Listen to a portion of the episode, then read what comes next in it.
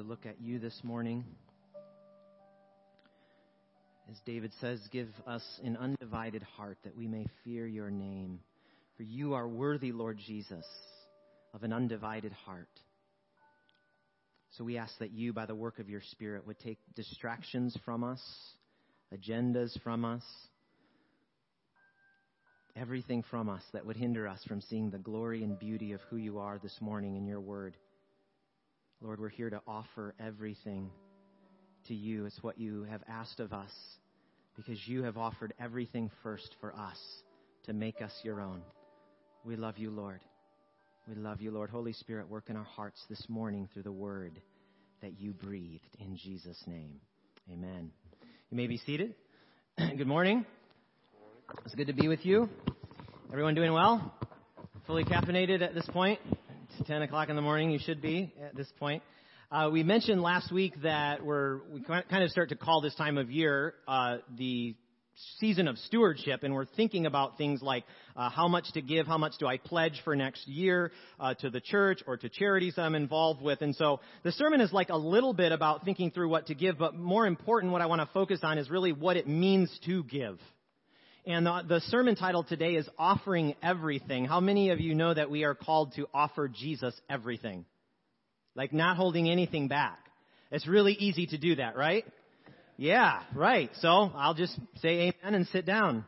But I believe the Lord has a word for us today. I'm going to look at Mark chapter 12 in the, in the thing. If I could get one of the ushers to do me a quick favor and go in that flower room and go press silence on that red firebox as a little high pitch beeping, our pesky little alarm system added again. Anyway, let's, let's give our attention to the Lord this morning. Let's jump right into Mark chapter 12. We see uh, that Jesus is uh, sitting down opposite the place where the offerings were put and watching a crowd putting in money into this box. So we think that this is probably something called a collecting chest in the court of women that was a part of the temple where women were allowed. Remember, this is a patriarchal society. Now, you, you, there were other parts of the temple, but this was one of those parts where the public could see and had access to it. Women could come in, Gentiles could h- hang around. So some Bible scholars think maybe it was somewhat of a tourist attraction. And so there would be the temptation if you're a pilgrim pilgrim in Jerusalem to kind of give out of your wealth as people are watching and visible and all of that. So there's some of that going on there. So kind of take yourself to that world in your imagination and think about there's this traffic of people coming and putting offerings out of their wealth into the box. Um, now, it's interesting. It says that Jesus was watching. Jesus is watching not so much how much we give, but he's watching how we give. Because he's, he's so much cons- more concerned with the state of our hearts than what kind of amount of money or skill or talent we can produce. He's concerned with obedient and surrendered hearts. So he's not interested in how much so much as he is interested in simply how. Okay? So he's watching closely, and then it says this calling his disciple, or it says, but a poor widow came and put in two very small copper coins worth only a few cents. So a poor widow in the ancient Near Eastern, the, the world of Palestine, was somebody who was kind of a nobody in society. They were often, they didn't have family to take care of them many times. They had very few resources. Very few resources. And this little uh, poor widow comes and she gives, it says, two very small copper coins. In Greek, uh, the, the coin is called a lepton, is what it would have been called. And it was uh, no more than a centimeter in diameter. So we're talking about a very, very lightweight, light as a feather, kind of tiny little coins that had little value. Pennies. Okay. It's the smallest denomination in, in Greco-Roman currency in Roman currency back then. It was the smallest amount you could give. So think there's lots of wealth and big, bu- big bucks going in, and then there's this tiny little smallest denomination of, of, of no significance when it comes to money. And here's what Jesus does, watching everything that's happening. It says he called his disciples, calling his disciples to him. So he's saying, come here guys, I've got something to important to you. There's intentionality behind this. He says, I want you to come over here. I've got something extremely important. I don't want you to miss this. I want to get this into the depths of your heart. I want to point something out to you. And then to emphasize that even more, he uses the phrase, truly I tell you, which is like a way of saying, you really, really, really need to pay attention to what I'm going to say because this is very important to me. So how we give is extremely important to Jesus. Where our hearts are is always extremely important to Jesus, included in how we give. So he calls them over and he tells them, he makes this contrast and he says, this poor widow, there's all these people giving out of their wealth. They had an abundance to give. It did not hurt them at all. It did not pinch or hamper them to put in all of their thousands of dollars in the plate. But this poor widow, let me, I want to show you the contrast. She gave she gave more into the treasury. Now, how can this be, right? Some of his, you know, you know that Peter was saying something, Lord, I think that you've got this wrong. You know, Peter opened his big mouth at this point and corrected the Lord. Lord, she gave, she gave a lepton. Lord, really? And Jesus, so, so what, what, how can this be? Because the monetary value of her gift was negligible. So what is Jesus getting at? Is he recognizes looking at her heart, looking at her situation, that devotion to giving that little penny came at great personal cost. Everybody say personal cost. Personal cost. It came at great personal cost. And Jesus saying, This is what I want you to see. If you're going to be my followers, this is what I want you to see in the heart of this woman when it comes to giving. It comes at personal cost. Giving comes at personal cost. So what Jesus is telling us in this story, this little small vignette in Mark's gospel, is, is, is that I'm less concerned of the amount, about the amount of the gift and more concerned with the dedication of the giver. There's a spiritual state that when people give, when my people give, there's, there's a spiritual state that I want them to enter in, one of humility, lowliness, and surrender, that they're willing to give everything. Now, th- it does pertain to money, but I want to think wider than that. Okay, we're going to think a little bit about both. Okay, because it's true that at the same time that the amount we give, whether it's money to charity or whether it's our time in prayer to God, whether it's our service to others, all of that, the amount, really it can speak volumes about where our hearts are with God. Okay, so there can be, there can, while, while God's primary concern is not with how much you're able to give, it is your willingness to give in a sacrificial and surrendered way. Tracking with me so far? Okay. Moving on.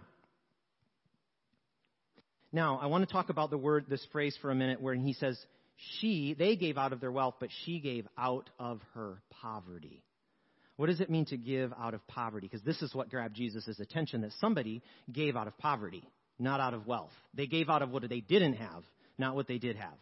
They gave in a way that made them uncomfortable and pinched and hampered their lifestyle, not in a way that kept everything else in order and pleasurable and comfortable in their life. That's what grabbed Jesus' attention was the nature of the giving that it was given out of poverty.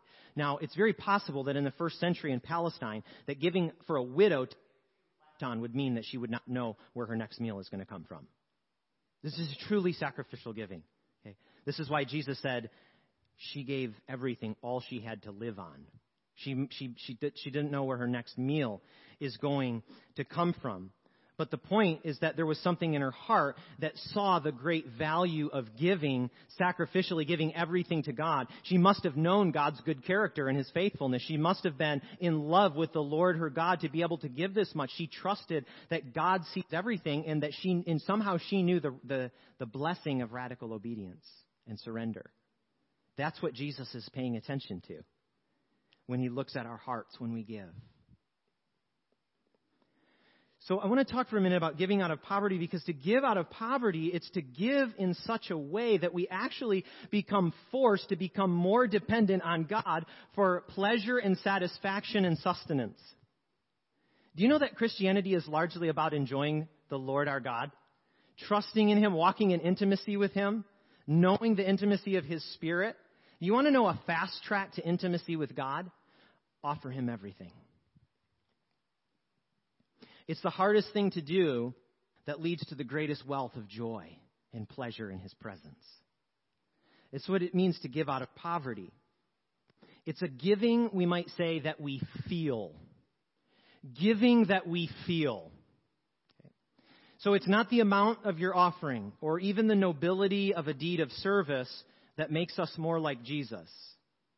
It's the pinch and the pain of giving in such a way that we have to become radically dependent on and intimate with our God. So some, some people suffer from guilt and shame in, in the body of Christ because they're not able to give what they would like to give. But they actually give in a way that does hinder some of their own personal pleasures and comforts, but they suffer guilt and shame. And if that's you, you need to rebuke the voice, a voice of the enemy today and know that Jesus loves you and he sees your heart. And he will reward you. Amen? There is no condemnation for those who are in Christ Jesus. Okay? This is not about condemnation. This is about growing more deeply into a life of sacrifice and surrendering everything to God, our Father. So, let me give you some examples of what maybe it looks like to, to, to, give this kind of giving. It's, it's when I don't have time to pray and that I pray anyway and I trust the Holy Spirit to let the rest of the details of my day fall into place. That you feel that, don't you? You feel the anxiety of not having control of your day when you set apart extra time to be with God in prayer. It's, it's when I don't have extra money, but I commit anyway to meeting someone else who I know is in need and trusting that I have a good Heavenly Father who will provide for me when my time of need comes. We feel that. It's when I don't feel like I have the boldness to share the gospel to this person that I'm having small talk about the weather with in line at Chipotle, and yet I do anyway because I know that the Spirit's power is resting on me and in me and will communicate the gospel and get it planted in that person's heart. And the personal cost is my pride. Okay? So there's all kinds of ways in which we can give. It's when I determine to foster a child who needs a home, even though I don't know where all the resources are going to come from for me to take care of them where my energy is going to come from, where the money is going to come from. It's those kinds of sacrifices, those things that we feel that they, we could say they pain us in a sense. Those are the offerings that come out of poverty and produce the kind of transformation that looks us look more and more like Jesus. So, Let me, let me just give a little illustration. I think this would be helpful. I think you get my point. I'm beating a dead horse, I know, but it's a horse, a dead horse worth beating. I was, I started a gym membership uh, several months ago, and I realized something. I was doing my osteopath because of my back pain said to, to work on um, those leg presses. So those things where you hook the weights in, you can pick your size, and you push your legs out while you're sitting down. And so I would start with a certain amount of pounds, of which I won't, uh, I don't, I don't want to brag, so I won't tell you how many 30, I mean, I don't, I won't tell you how many pounds that I start with, but, you know, and I would do 10 leg presses, okay? And I would feel it the next day.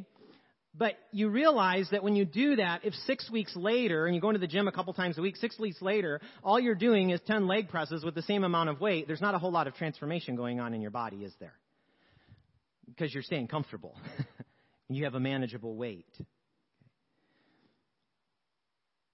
It's the same with our spiritual lives.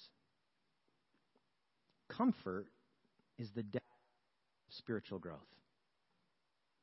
An addiction to comfort is the death of growing into the image of Jesus.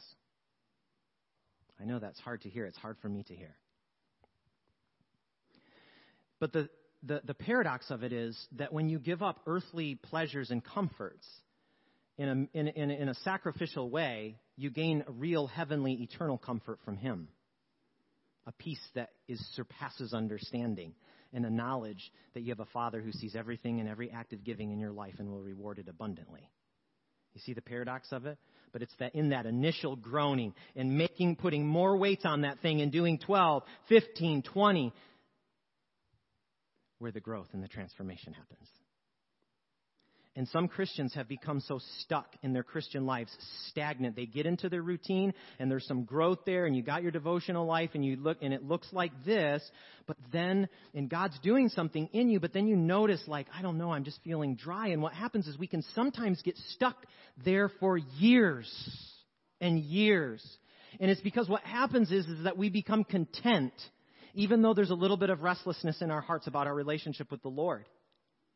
And sometimes we think, man, what I need to do is get a more inspiring book. I need to get another copy of Jesus Calling that will make me feel more inspired and good about what Jesus thinks about me. And sometimes what we just need to do is say, Lord, search my heart. Where am I not surrendered to you? That's where the transformation comes. Okay? I'm not against Jesus calling or anything. That's just a, an example. Sometimes we, we, we, we look for everything to make us feel more comfortable about our dangerous comfort. And the Lord wants us to be uncomfortable so that we get closer to Him. You see what I'm saying? Okay. It's about intimacy with the Lord Jesus. Everything is about looking at Him and being close with Him. That's what all of this is about. This is not a do more, try harder sermon. It's get closer. It's a get closer sermon to the one who loves you and gave everything for you. Um, this is actually about coming into our destiny. Now, people throw that word around and they weird, use it in weird ways, but the Bible actually says this. For those God foreknew, he also predestined to be conformed to the image of his Son. So your destiny is to be conformed to Jesus and to look more and more like him in your Christian life. Paul says in 2 Corinthians 3 that you know how that happens? He calls it increasing from glory to glory. He says it happens when you contemplate the Lord's glory. So if you want to grow in your spiritual life and become a person of more sacrificial giving and offering yourself, your time, your ear to people who need it, you want to become more bold in sharing the gospel, then gaze at Jesus. I love this phrase. I stole it from someone else, but he said, Christianity is not about, is not so much about behaving as it is beholding. Because all the behavior stuff falls into place when you're gazing at the one who lived a perfect life on your behalf. And what happens is that as we learn, and we're all on this journey together trying to learn what does it look like, what, is the, what are the sacrifices that God is calling me to in this season, today, and as we learn and we grow into that, what's happening is that our union with Jesus is deepening and deepening and deepening, and our friendship with Him and our ability to hear His voice and our ability to get used to obeying the nudges of His Holy Spirit when He prompts us is growing deeper and deeper and deeper. And the joy in our hearts, though maybe our material possessions and our comforts and our entertainments and our vacations and all that aren't as much as they used to be, but there's a deep and indwelling joy that will last forever for all of eternity because I'm honoring my Father. I'm being like Jesus, who said, I only do what I see the Father doing, and was in perfect alignment with the Father. The reason that our relationship with Jesus deepens in this way is because we are living, we are allowing His life to flow through us. I want to talk for a, a minute. I know I want to really focus everything in on our Savior right now. So everything I said, it's kind of sort of instructive and exemplary and all that kind of stuff. I want us to really look at Jesus right now. Okay? So use the eyes of faith, and I want you to look at Jesus. And I want to read you something. Because every time that you bear a cross or you make a sacrifice or you say, I'm going to do whatever I have to do to get closer to Him, I'm going to live a life and give you everything, God, you're walking close with a Savior and a friend who loves you and gave everything for you. He lives for union with us. Here's what Paul said about Jesus.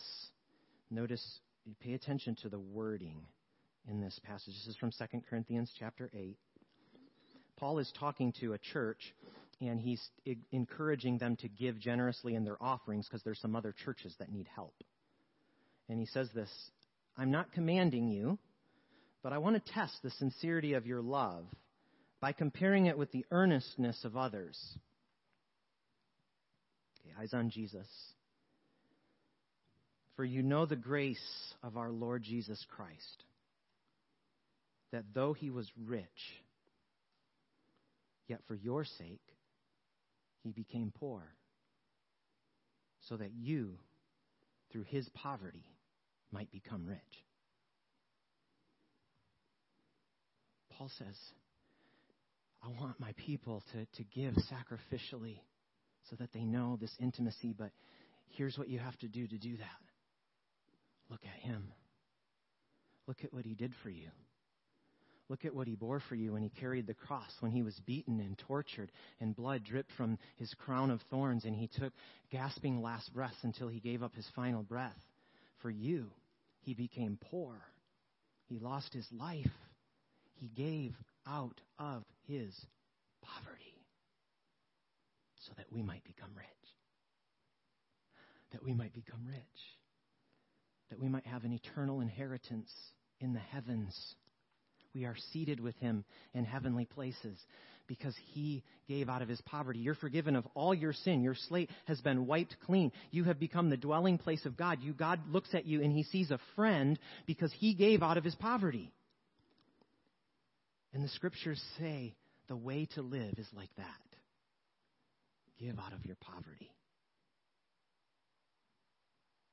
So the question is when we think about all of this, when we see Jesus dying for us and saying, I won't hold back anything I will not hold back anything to get a hold of you because I love you so much. When we look at that, we have to ask the question are we confident in the gospel? This is what this comes down to. Are we confident in Jesus and in the good news that he died to save sinners, to give us an eternal inheritance in the heavens? That has everything to do with how we give. That you know with confidence that you're loved and forgiven by a Father who will always take care of you. Because if you know that with confidence, you can give freely your time, your energy, your money. It's nothing to you because you know Him.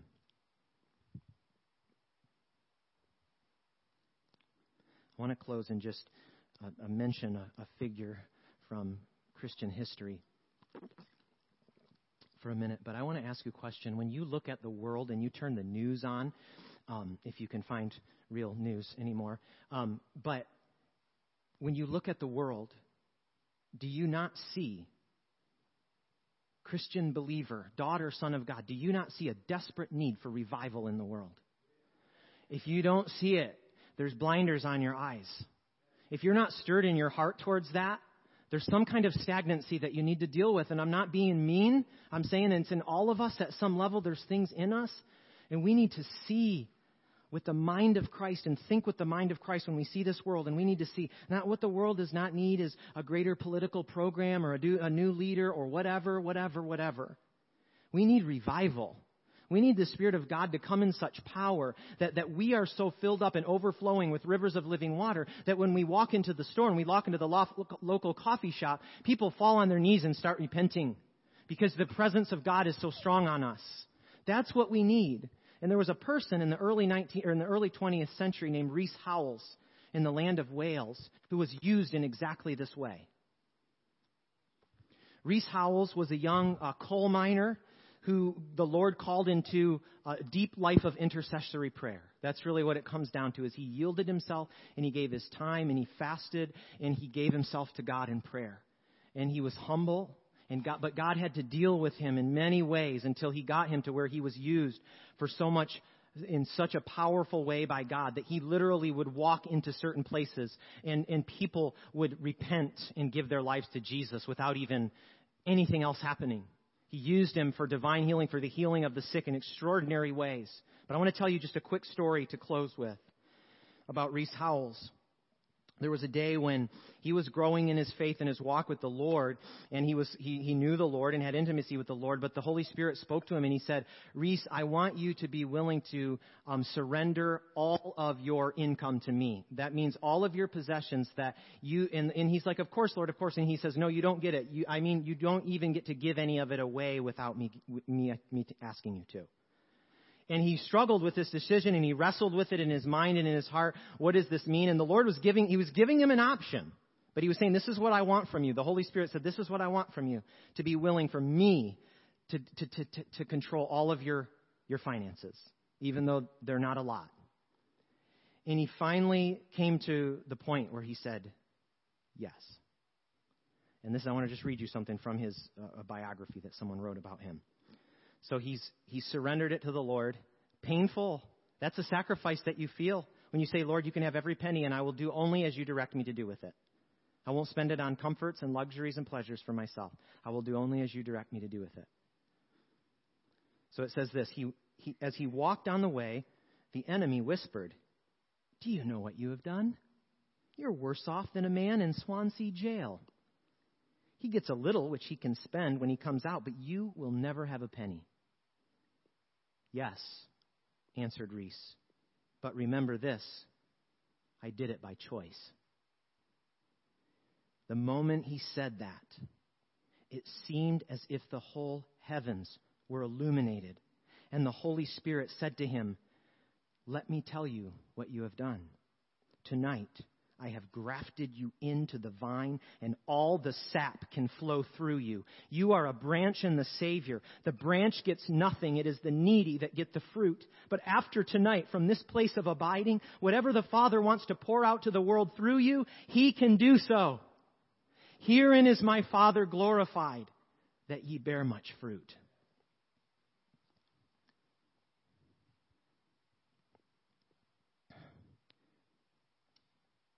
Offering everything. The joy of offering everything. Sometimes we stand in church and we sing, I surrender to Jesus, I surrender. And we have no intention of actually being totally surrendered. What would it look like for us to come to the feet of Jesus and say, Yes? What is He calling you to? What is He calling me to? What is He calling us to as His body in the year 2022? What does it look like to offer everything to reach the world that is so desperately in need of the gospel? That men, women, and children would repent of their sins and come into the kingdom and be embraced by the Father who cares for them and loves them so much that He would send us out living sacrifices to bring them in pray.